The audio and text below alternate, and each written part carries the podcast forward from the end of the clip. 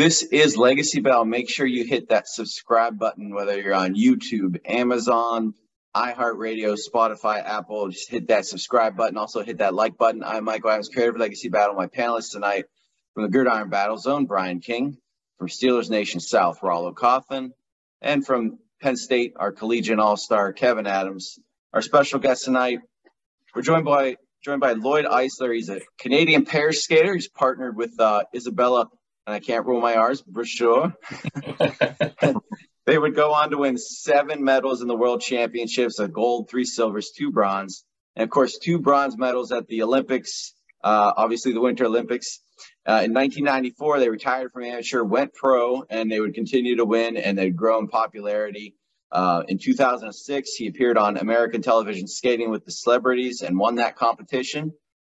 So we got three-time Olympian here, Lloyd Eisler. Lloyd, thank you for joining us. My pleasure. Pleasure to be here. I love the hat, by the way, too. Very nice. Thank you. so tonight's debate is going to be the greatest pair skating couple of all time. As always, afterwards, we're going to have a Q&A uh, uh, with Lloyd about his career. But uh, we're going to start out tonight with Kevin. So, forgive me on the pronunciation here, but I'm going to try my best. Uh, Katerina Gordeeva and Sergei Grinkov, uh, known as GG. Uh, they started yep. skating together uh, pretty young, uh, 11 years old uh, for Kat- Katerina and um, 15 for Sergei. Um, so they had a, a, long time together. They started to grow a romantic relationship in 89 and they ended up getting married. Uh, but together as a couple, uh, they were the 1988 and 94 Olympic champions four-time world champions uh, in pair skating, as well as one silver medalist, um, and a two-time European champion, um, and one silver in that uh, event as well. They won pretty much almost every competition that they entered. In the 31 competitions uh, that we have results for uh, in the senior and professional levels, they finished first 24 times and never lower than second place from the time that they won their first senior world title. That's pretty impressive. Uh, they are one of the few pair teams in history to successfully complete the quadruple twist lift in international competition. It's a very difficult move uh, that they had learned. Uh, they landed it um, in the 87 World Championships as well as the 87 European Championships. Um, and she had later wrote um, in uh, this my Sergey love story, I believe it's what it's called, after her her husband unfortunately passed. She said uh, it was a move in which Sergey would throw her in the air. She would do a split and closed her legs and made four turns before he caught her. Uh, we were the only pair to do this quadruple element, and it was very exhausting, more exhausting than difficult. Soviet doctors had measured my pulse rate as exceeding 200 beats a minute when we did it. Hmm. That's how probably scary and dangerous this move is and difficult it was. They are one of the most influential, celebrated, decorated team in, in history of, of the sport. Many consider them to be the greatest pair of teams to ever take the ice. Uh, they had great quality um, of their basic skating skills. Grinkov and Gordeeva had something special uh, that was more easily appreciated probably in person. If you saw them in person, probably would hit home a little better. But when they skated, they were so light on their skates that you really didn't hear the scratching on the ice because of how fluid they were. It came natural. This is one of the greatest pairs of skating in the history of the sport for sure. Well, that move reminds me of the um, what was it, the Pamchenko in the cutting edge with DB Sweeney. Yeah, nice. he'd, he'd, be proud of that one. He's he's been on this show before. But uh, cool. so Lloyd, let, let me come to you here. Um, well, before I even ask you about Gigi, um, Kevin mentioned something that kind of caught my attention there. How often do these couples fall in love and and and you know have a relationship because uh, you spend so much time together? I would think that probably quite a lot. The, the, what happens is is you either create a relationship that is is strictly friends and things like that, and then you remain friends forever, or at some point in your career because what you're trying to create is one look, right? So the whole idea is if you spend that much time with someone and you're really good, obviously you're incredibly compatible, right? So being compatible is what we look for in any relationship. And so that sort of makes sense for two people like that to get together, especially when they're fairly close in age. They've got the same goals, the same desires, and all of that. So it happens, I would say, probably more than 75% of the time. All right, so let, us talk GG here for a minute. So in the 90 championships, you finished runner up to them. Many mm-hmm. many thought you should have won, and I actually went back and watched both routines. I had just scored a little higher, but you know that's you know 30 years ago, so right. we'll let yeah. that go. But uh, yeah, so they're they're kind of known for, believe it or not, basic skating technique. Um, nothing flashy, but they always got the job done. So you know, what what are your thoughts on them and and that move that Kevin mentioned? Well, back so let's their, their skating was incredible. So what they did really really well was they weren't flashy and, and over the top, but they were incredibly smooth, really, really powerful skaters. Sergey was a big guy um, and very, very powerful skater on his own. And Ekaterina was just very, very elegant and lovely and light on her feet. So the moves that they did were often really flawless. It never, ever looked like they were working really hard to achieve what they were out there to do. So when you watch them, you were sort of mesmerized by the efficiency in which they covered the ice. The moves that they did were, in some ways, quite simple, not always as technically difficult as their competitors, but with the grace and, and just finesse that they did everything made them an incredible pair team to watch and also to compete against. Let's move on to Brian. All right, I got uh, Irina Rod- Rodnina, uh, five foot tall. Um, and I have uh, Alexander uh, uh, Zaitsev, who's five foot ten. They were both out of the former Soviet Union. Uh, Irina, during her career, I mean, she she picked up more gold than Fort Knox. I mean, this woman had 11 European Championship golds. Um, she won in every year from 1969 to 1978, and then then won again in 1980 only reason why she didn't win in uh, 1979 was because she actually gave birth. So then uh, Alina won 10 consecutive gold medals at the World Championships, which was an amazing run, which saw victories on three different continents. Um, and then Irina won three gold medals at the Olympics as well at Sapporo, Innsbruck, and Lake Placid. Uh, once her career was over, she was inducted into the World Figure Skating Hall of Fame and the International Women's Hall of Fame. Uh, she eventually got into politics um, uh, out in Russia.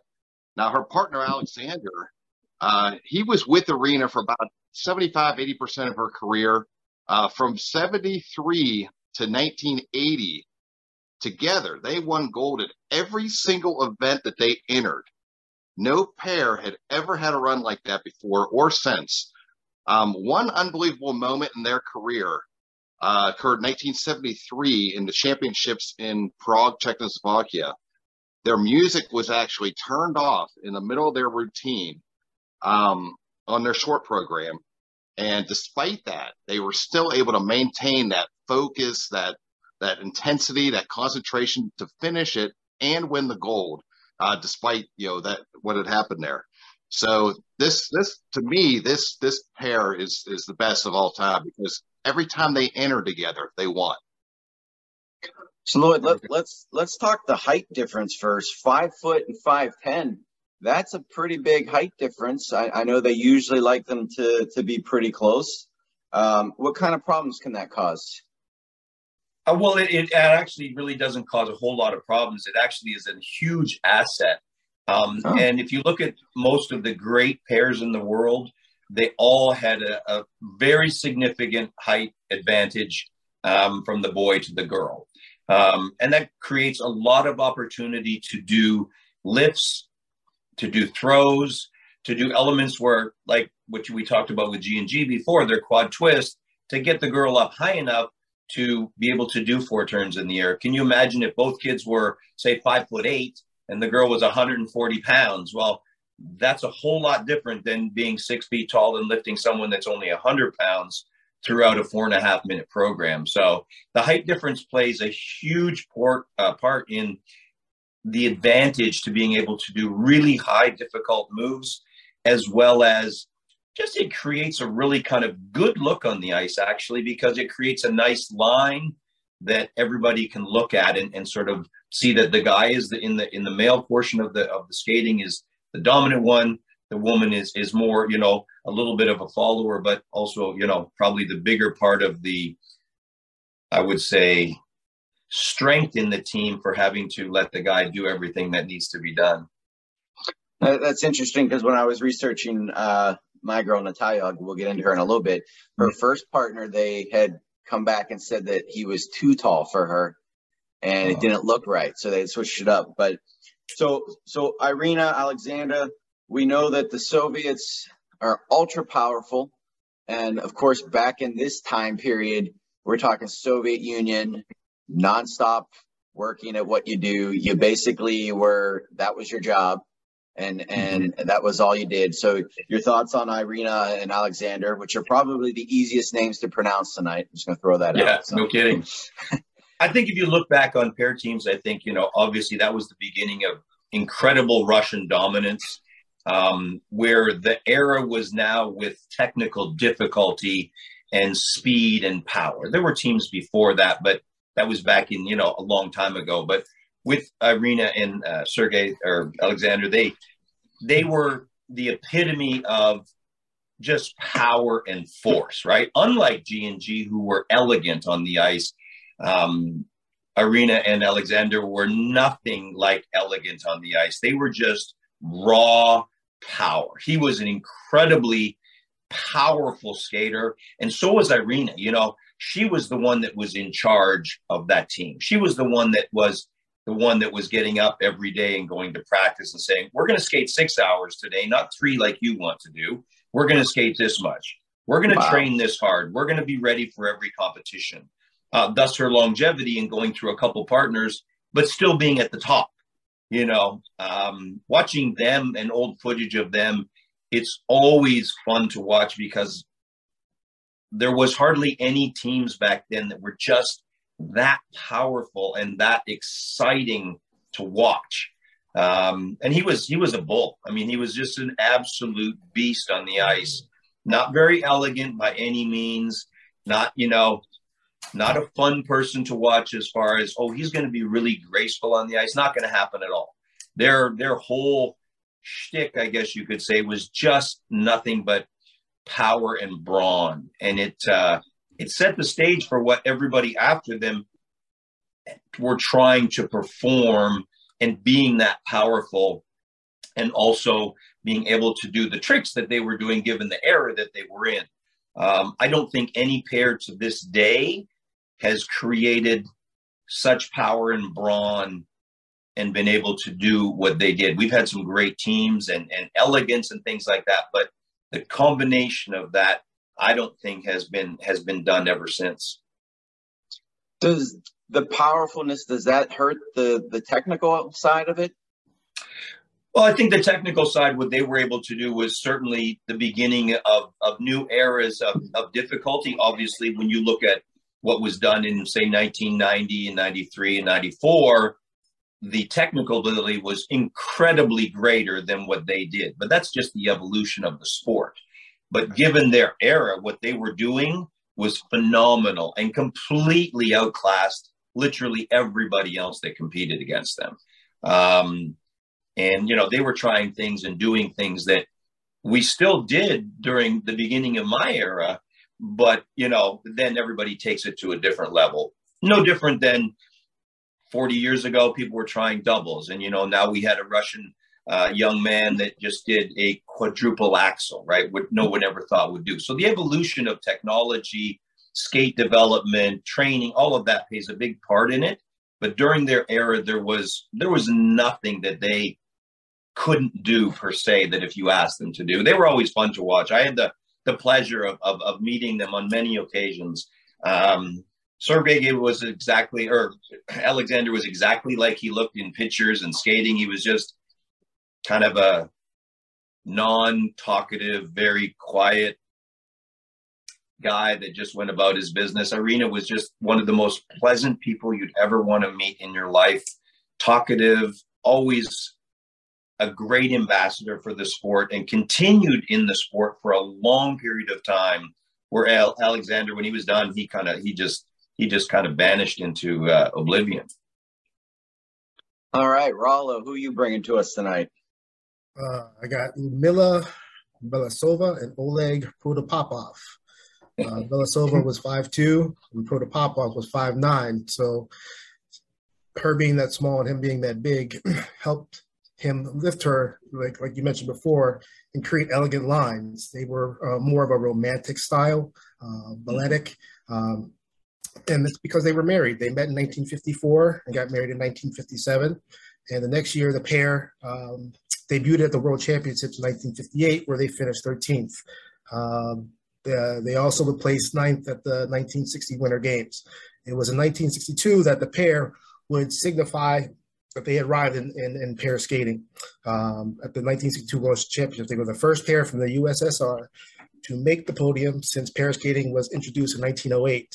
Uh, at the Winter Games in Austria, they became the first in Olympic pair figure skating from the USSR to win gold for the Soviet Union, uh, which would start a streak of 40 straight years of hmm. Russians dominating pair skating. Um, they also won gold in 1964. Um, and the following year, they would be the first to win the world and European golds. They would capture gold in the at the age of 32 and 35, respectively, uh, at that the, those Olympic Games. Um, from 1962 to 1969, they would place first, second, or third in every World and European Championship. And that includes four consecutive World and European titles from 65 to 68. Um, it's not their style was nothing like it is like it is today with like the power and you know, like you mentioned before. So they were slow, melodic. Um, but uh, they they would compete up until the 70s where they were told they couldn't compete anymore. The Russians told them not to stop competing and just trade. So during in '79, during a skating um, a skating tour, they defected to Switzerland, and from there they competed in just ice shows. But they won four World Pro Championships. So this was the pair that started the dominance of the Russians in skating. So this is why they should be on top because they have the numbers, they have the stats, they have the the the accolades and the hardware. So I, I guess we could call them the OGs, you know, the original gangsters here for the Soviet Union.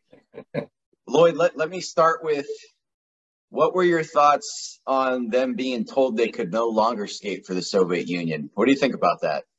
Well, not surprising. I mean, you know, it, it in in the old uh, USSR, everybody was told what they could do, when they could do it, how they could do it, um, and there was no, you know, rhyme or reason why or why not. So uh, it it doesn't surprise me. I think it still happens today, unfortunately, um, but not surprising. You know, I was uh, I'm an old guy, so I was very uh, fortunate to actually do many of the shows with Ludmila and Oleg uh, in, Har- in Harvard at uh, a show that they did every year. Great, great people. Um, certainly, they did start the, the world on fire with, with their pair skating. They were up against uh, a great Canadian team of um, Barbara Wagner and Bob Paul uh, from Canada, who were at that time uh, also just a, a team that was just way above and beyond everybody uh, and in fact, just before 62, Wagner had Paul Wagner and Paul had beat them at the 1960 Olympics, where they uh, had come 13th or whatever.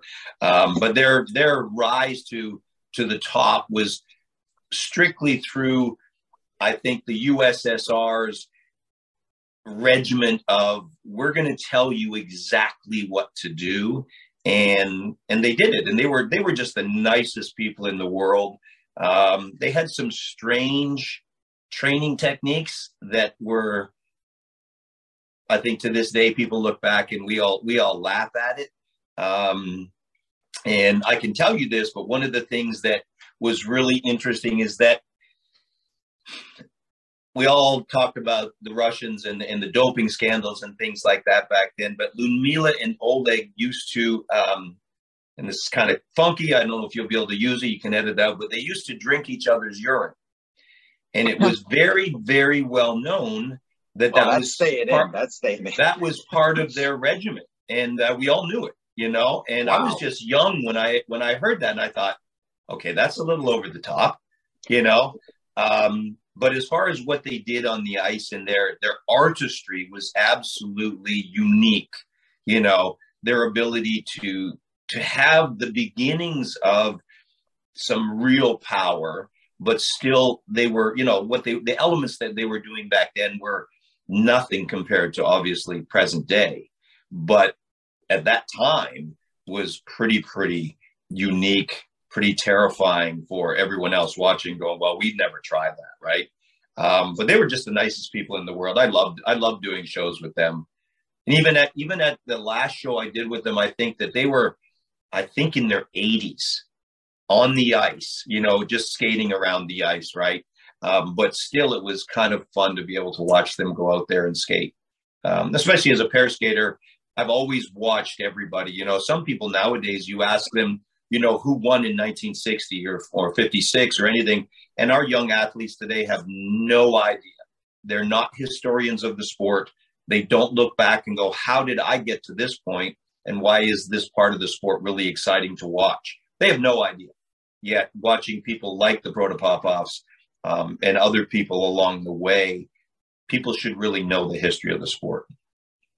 Well, we can say what we want about their training. It worked. So they were fun. They were nice, nice people. So uh, Rollo mentioned the Russia or Soviet Union Russian dominance for 40 years. I mean, what do you attribute to that? That they've been going so strong? I know we've run into some past shows. Uh, recently, we had um, Canadian Olympian Sarah Villani on, and and you know the, the the the doping scandal came up a little bit in that show. That is that part of it? Was that involved in your sport? Oh, absolutely, absolutely. I think the the uh, so back in in the USSR days, obviously, you know, they were removed from their homes. They were taken to special areas to train, to live, um, eat, um, do whatever else was needed. And by anything else, I mean I guarantee there was doping and and drugs back then that no one ever knew about because it was no long before the era. But the Russians were always on top of that. Um, and back then in Canada, I think, and and the rest of the world, other than East Germany at the time, people were more just we're going to do this for recreation because back then sport wasn't you know obviously you didn't get paid to do it. You know you did it in your spare time. You had a real job. You probably had a family. Probably had given birth to a couple kids. So it was what you did for a few months a year right? Well that wasn't what it was like in the ussr you did it full time. They paid you. You got to live here you got to train every day. So just the sheer amount of availability to actually become an athlete didn't really get to the Western world until, you know, I would say probably the even as late as the 70s. Um, and, you know, so by then the Russians were 20 years ahead of everybody, you know, and so their machine was already in motion and it took a long time for the rest of the world to catch up. Well, let's move on to our final skaters tonight, and that's going to be Natalia Mishkutenok and Artur Dmitriev. So either maybe uh, Rollo or myself got the hardest names tonight, but we'll go from there. So these two formed a team in 1986, and um, success didn't take long. By 98, they had won three competitions finished third in the European Championships and second at the Soviet Championships. So they had some success pretty quickly. Um, so from there, it was nothing but success. We got two World Championship golds and a bronze. Same with the European Championships and toss in another bronze. And as we move into 1992, they pick up the gold medal at the Olympics and then a silver in the 94 Olympics. So they got 14 first place finishes overall in their careers as amateurs and seven seconds and five thirds. So they have the stats to compete with everybody tonight. And I know that a lot of websites kind of had them ranked fourth, but I I do think they have the stats to compare tonight. So together, um, they have a distinction that few Olympians uh, have, and that's they represented the Soviet Union, the unified team, and Russia. So three, technically all the same country, but three different things. So a little a little thing for their for them there. And Dmitriev is the only male to win Olympic gold with two different uh, partners. I know there's uh, one female out there who has done it, but uh, Dmitriev is the only male to do that.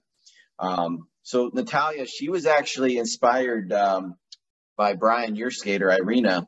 Uh, um, so while she was training to be a single skater, she saw Irina out there on the ice with her class teaching, and that's what inspired her to be uh, a pair skater. Um, and then Artur, he was the son of a two-time Olympian champion, which was Arthur with a H in there, Dmitriev. Um, so he was basically just born into the sport, and um, he'd become the first male to ever perform a triple Lutz triple flip, which is considered the most dangerous ice skating move. At least it was at the time. I know the further we get here in in in the future, the more intense things that they're doing. We we saw that in the last Winter Olympics. But um, Artur, he had charm and passion, which we don't see so much anymore. But he always kissed the hand of uh, his his partner when they were done, which I I, I find that very charming. I, I know my my wife got a kick out of that. And uh, Natalia, she has she was very flexible and and cre- creative in her spins. So that that's the question I want to come to you with, Lloyd, on these two. Um, so obviously the flexibility and the creative spins, but specifically we had one that was called the Natasha spin, and then we had the backwards inside death spiral. Mm-hmm. I don't mm-hmm. know if you're familiar with those, but yep. uh, you are okay. so what can you what can you tell us about those and, and these two as, as a partner? Well, Natalia was very flexible, which gave them an, an, added feature because when they were skating, so they were one of my arch rivals during my entire career. Um, and so it gave them an opportunity to be creative. And it was at the same time when the rules were changing to allow more creativity for people to say, okay, we're going to give you a spin. We want these components. You get to make it up right? So then it became the athletes who got to make up their own spin with sort of some parameters and guidelines given to them. Um, with the flexibility of Natalia, it gave them a little added bonus that they could do things that other people possibly couldn't. Um, so that really, really, really helped them. Um, they were a great team. I love probably Artur and Natalia are probably my some of my closest friends that are from Russia. Um, we loved competing against each other. Um, we enjoyed our time out on the ice going head to head. Um, he's probably the most talented male pair skater that I've ever come across. He had the attributes, he had all the attributes. He could jump, he could spin, he could lift, he was powerful, he's a big dude. Um, probably one of the only guys that actually outweighed me during my era um, as far as size and strength. Um, but we got along great. Natalia was diminutive, very, very quiet. You could almost think that she was not Russian. You know, she would hang out with the Americans and the Canadians, and you know, she really loved the American Western world. Um, thus, she still lives in Colorado and coaches and has yes. some fantastic pair teams right now in the U.S. You know, where a lot of the Russians went back home to Russia Natalia really loved the Western world. Um, just a good, really nice person. Like, not too many Russians would I ever say that about because they tend to have their old ways about them and, and that type of thing. But she was she was one of the few that was just a genuine heart of a person. Um, and their skating showed it. You know, their skating really, really showed it. She wasn't exceedingly talented when it comes to um, the physical side of it, the jumping and the the throws, um, but all of the artistry that went with Natalia was phenomenal. But Artur made up for all of that because, you know, we use the word metrosexual sometimes in in in many many sports and in our daily lives. But if you saw Artur at the bar, you'd think that he was, you know, a wrestler or some kind of, you know, WWE dude. And then you saw him in spandex and tights, which we sadly had to wear back in my era.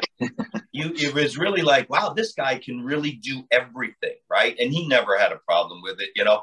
And it was just I really liked them. They were, you know, such a great team to compete against, such good, good people. And we had some great rivalries and great competitions um, throughout our entire career. And for all of those uh, medals and championships you talk about, I was there for every one of them um, because we retired at the same time. Um, and Artur with three, he has three Olympic gold medals or three Olympic medals and, and two golds and one with actually a different partner. Um, so that's, you know, that takes a lot of talent.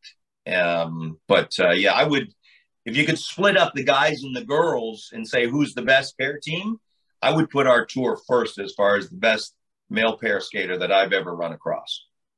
Oh, excellent. So I'm, I'm getting half there, guys. Remember that in your vote. if so, Artur and Irina, Irina Rodnina skated together, we'd probably never have another champion other than Russians in our in the history of figure of pairs figure skating. Wow, awesome. Well, before we move into our vote tonight, our shout outs tonight to the couples that just missed the list, and I, I hope I get this name right, but it Xue Shen and Hong Hong Bo Zhao. Hong Bo Zhao, yes, and of course Lloyd Eisler and, and his his beautiful partner Isabella Brasseur. So just a couple shout outs. Just missed our, our, our top four here tonight, but we're gonna move into our vote. Guys cannot vote for your own. Kevin, I got you in my upper corner. Who you taking? I'm gonna have to go with uh, with Brian's Irina and Alexander, and uh, he even influenced your your pair there, Mike. Uh, at least half your pair. So that just shows that the legacy of his couple uh, extended. Okay, Brian. Uh, I I got to go with uh, with Sergey and Katerina. I mean, that was uh, you know that uh, you know that that twist lift was impressive, and and just I mean they I don't know that it's just a really impressive pair all the way around. Okay, Rollo. Got to go with G and G. Okay, and um, I, I was actually torn between all three couples tonight. I, I think Gigi uh, they're as a pair, they might have a little more hardware than everyone else. So that kind of puts them there. But Irina did inspire my skater. And then Rollo with your pick, man, I mean, they're, they're the OGs. They, they started a lot of stuff that people, you know, we saw today, like we see today. They started a lot of that. So they're the original gangsters of this. So I am actually going to give them my vote because of that. And uh, Lloyd, we, we come to you. Any of the four? Who you, who you taking as the best all time here? So I, I can't pick one from each team. uh, for me, I, uh, for me, I'd probably have to go with um, Artur and Natalia. Okay. I think I'm probably a little bit biased because they were they were my friends, and you know to compete against them was was was unique. But uh, you know, I, I would I would go with them. It'd be a toss up between them and G and G. So tonight's vote, we got we got one for everybody except for two with uh, Katrina Gordeeva and Sergey Grinkov. So Kevin, you get the win. Congratulations, another win for you tonight. And uh, because you get the win, you get first question in our Q and A for Lloyd tonight. Awesome.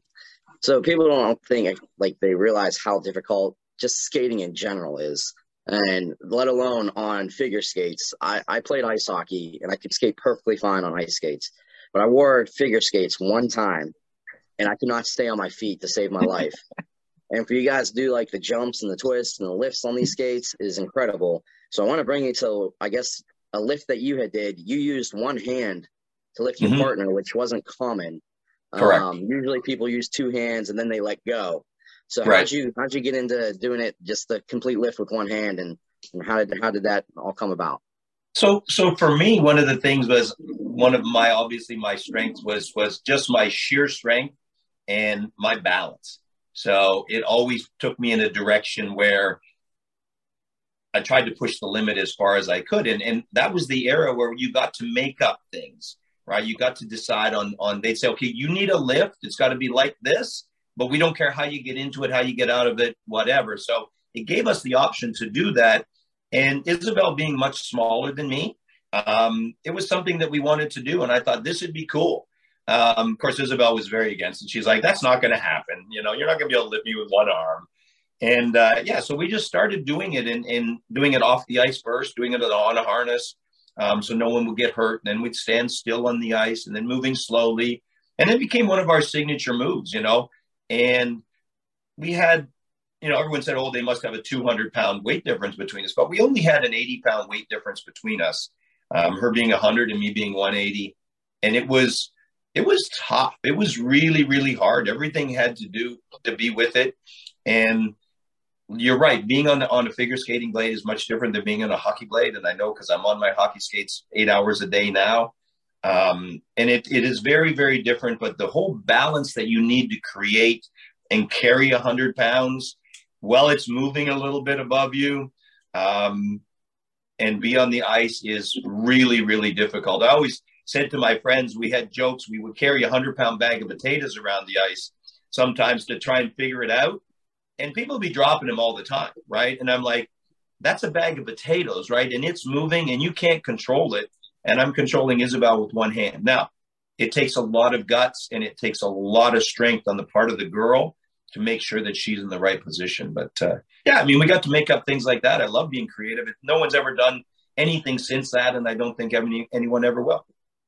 Lloyd, you won two bronze medals at the Olympics, uh, which is a huge feat. Uh, which one of those um, podium stands stood out more for you for your path to that uh, bronze medal? Probably 94. Um, so in 92, we, we came third, but we didn't, we didn't perform to our expectations. We went into 92 as the favorites to win and we, we didn't, we didn't win and we didn't skate as well as we could and other people skated their best and beat us. And we were very, very discouraged almost to the point where it was like, you know, well, it was only third, right? As I'm older now, I appreciate and and know that every medal is a feat unto itself. But in '94, it was funny because some people had us winning the championship, some people had a second. Um, we ended up coming third. I personally thought we should have won that championship, but it didn't really matter because our we skated the best we could have. We had a great time. We enjoyed ourselves. And the feeling of just sheer accomplishment of a whole year of training paid off. Yet it was the same medal, but it was a totally different vibe as far as the feeling inside us. So it wasn't until then that I realized how important the 92 medal was that now I have two medals and they're both the same color. Um, but just a very different feeling. But 94 was a culmination of of everything I'd ever trained for. Well, Lloyd, I, I gotta ask. 2006 I had the Fox show, uh, celebrities. Uh, during the competition, you're partnered with Kristy Swanson. So, did the sparks fly immediately, or was there like a, a cutting edge kind of thing where there was some little bit of fighting or a little bit of uh, uh, slow in developing, or how did all that go, and, and what was it like being on that show? It was a great show. We really, we really, really enjoyed that show. I think what a lot of people don't realize is that so when it came down to the last four teams, we were on the ice six hours a day, you know, training some of the celebrities on how to skate. Kristy could skate, but not really, really well. We did not have a, a sort of a bond per se at the very beginning of the show, or even after the show. Our friendship kind of grew into something later on. Um, but Kristy is, I mean, obviously she's a, a, a, famous actress and, and has accolades unto herself, and she didn't get there by someone giving it to her, right? She had to work hard. So I always remembered our very first day. We had a three hour session. After an hour, I'm like, you know, I'm bored to tears. Let's just get the heck off this ice. Like, I don't want to be out here anymore. We've done enough. She's like, no, we have three hours and we're going to use every minute of it. And I thought, oh, okay, then we're going to stay out here, I guess. Um, and that kind of set the tone for our relationship as well, because she was incredibly dedicated and, and always wanted to work hard. And I love that, right? I absolutely love that. So that I think drew me to just being even a closer friend. And then things grew into that afterwards. So it was a, it was a fun thing to do. Um, and you know, here we are married 16 years later. It, uh, it's, it's, it's been a great relationship and a wonderful, a wonderful time together. Didn't like Dave Coulier use like ice hockey skates on that show or something? If I recall, well, like no, what he ago, what but... he what he did. Dave's a good friend of mine because we played men's league together. But what he did was he took his the figure skates that they were all given to wear, and he shaved the toe picks off them so that they ah. were like a figure like a like a hockey skate, right? Because he didn't every he, he was falling over his toe literally every time he stepped, he'd fall on his face. Um, and Dave can play the game. He's, he's a quite a good hockey player but yes. he couldn't skate where he couldn't skate worth crap. And uh, so he's like, I'm going to shave the toe picks off. That wasn't, you know, that wasn't one of the rules that you couldn't do or anything. And it was, it was funny. It was, uh, it was really, really funny. Huh. So my question for you here. So before partnering with uh, you skated with Karen Westby and I hope I get this one right, Katarina Matousek.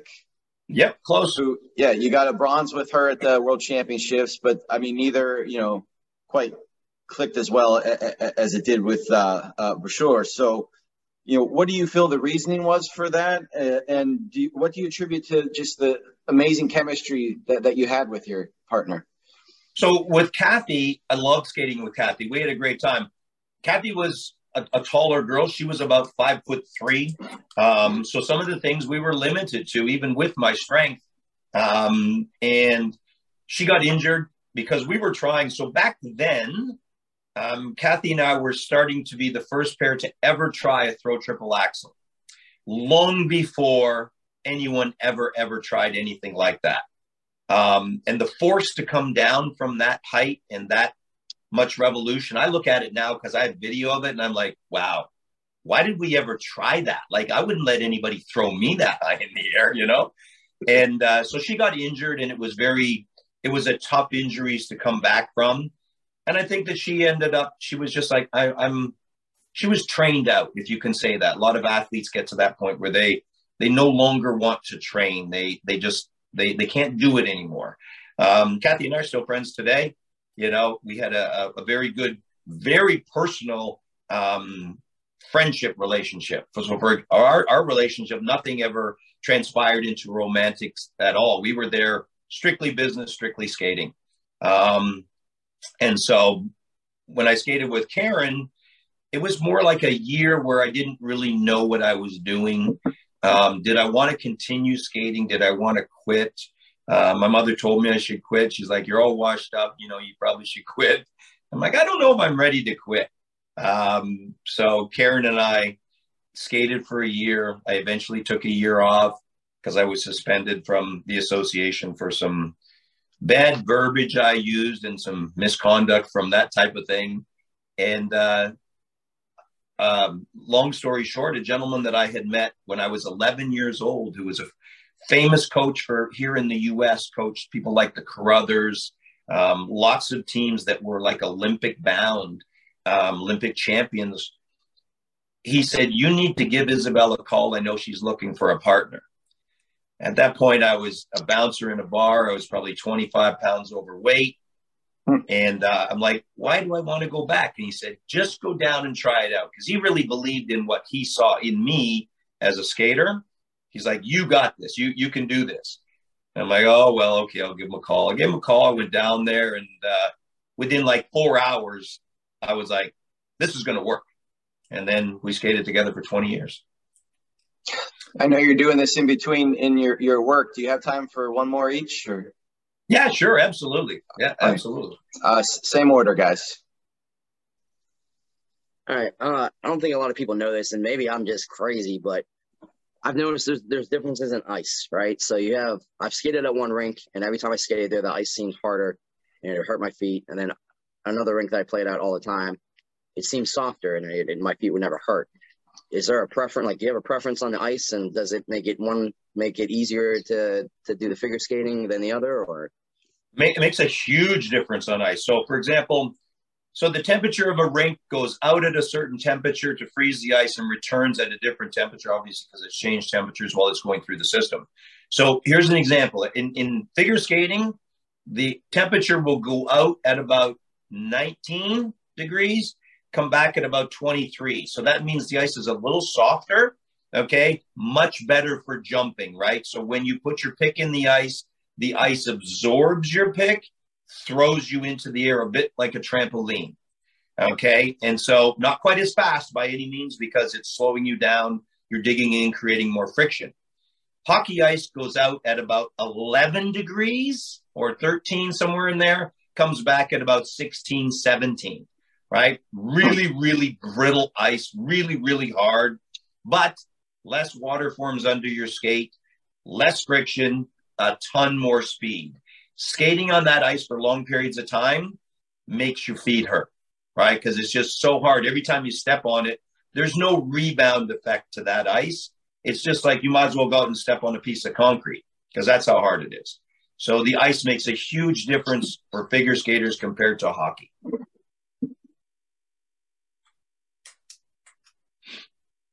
Rollo. Roy, tell us a little bit about the charity that you had with Luann uh, to help uh, kids with the Wish Foundation. Tell us a little bit about that. So that that's a that's a really uh, awesome story because so Luann Hunt came to us one day. We we knew her. She was always kind of a, I would say, a fan to start with. Came to us with this great idea, and we were like, well, we we're skaters. We never really thought of doing a show, like being involved in that. We were always involved in charities that the that Skate Canada had us do that we had to be part of because of the organization, but never one on our own. Um, so the Children's Wish Foundation, she came to us and said, "What if we were able to do a show and you know grant someone a wish?" And I thought, "Wow, that would be really interesting. That's something that I love the business side of skating. I love the business side of anything. That's that's why I got into the GM positions and stuff like that. Um, and we thought, with all our connections, we should be able to do this. Let's let's call on our friends in the skating world, put a show together, see how well we do, see if we can get enough people to come, and let's grant a wish. So we granted a wish to. It was actually the five thousandth wish for uh, children uh, for the for to Make a Wish Foundation, and it was a girl by the name of Crystal, and she was in a wheelchair, and she came from Winnipeg to the show, uh, and it was so phenomenal to see her with all of these elite figure skaters in a setting where that was her dream. That's what she wanted to do. Um, and Crystal to this day is still alive. It's it's phenomenal that she's still alive, but she is. Um, and then hmm. we were, Luann said to us, "What do we do this every year?" So, long story short, we did it for ten consecutive years, made close to a million dollars for the foundation, had a number of great skaters in the show, and even did a couple shows that were sort of outside the realm of that because we had our own production company. But that was that was such a great 10 years of my life to give back to not only to figure skating and, and the smaller venues what we call like a b or a c venue but also to the to to make a wish foundation um, and the money we raised is something that i i cherish every day. So lloyd mike mentioned it a little bit earlier about your about your coaching. Can you tell us about you know what you're up to now and, and the type of people that you're training now? So I run a program that's that's run by me called paceshockey.com. And I coach privately or in small groups of two or three to hockey players that want to get better, right? To advance their level of skill. We see it in the NHL that in the past 10 years, almost every NHL team now has a power skating skills coach, where before they didn't do that, right? The whole game has changed. It's all about how well can I skate. I don't care if you've got golden mitts. If you can't skate, you are not going to make it at the elite level anymore. The game is just too fast. Um, and we see people getting weeded out. Their careers are so short because they're no longer part of that, right? So I coach privately. I'm on the ice probably six, seven hours a day, coaching everybody from, you know, we'll say mite level and squirt level um, I have a bunch of kids that have D1 uh, signings to Providence, uh, to Cornell University this year.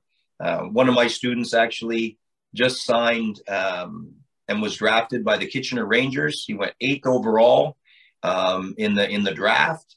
Um, so I work with players all at all levels, um, and it, it's fun. It's it's awesome. It's what I love to do. Right. I love to be out on the ice coaching with with with kids and it doesn't really bother me if they're, you know, level A player at tier two or they have a chance to play USHL or AHL or ECHL because everybody is about how much can I improve, right? How much can I get better? Because we know the chances of any every young man making it to the NHL is just so small.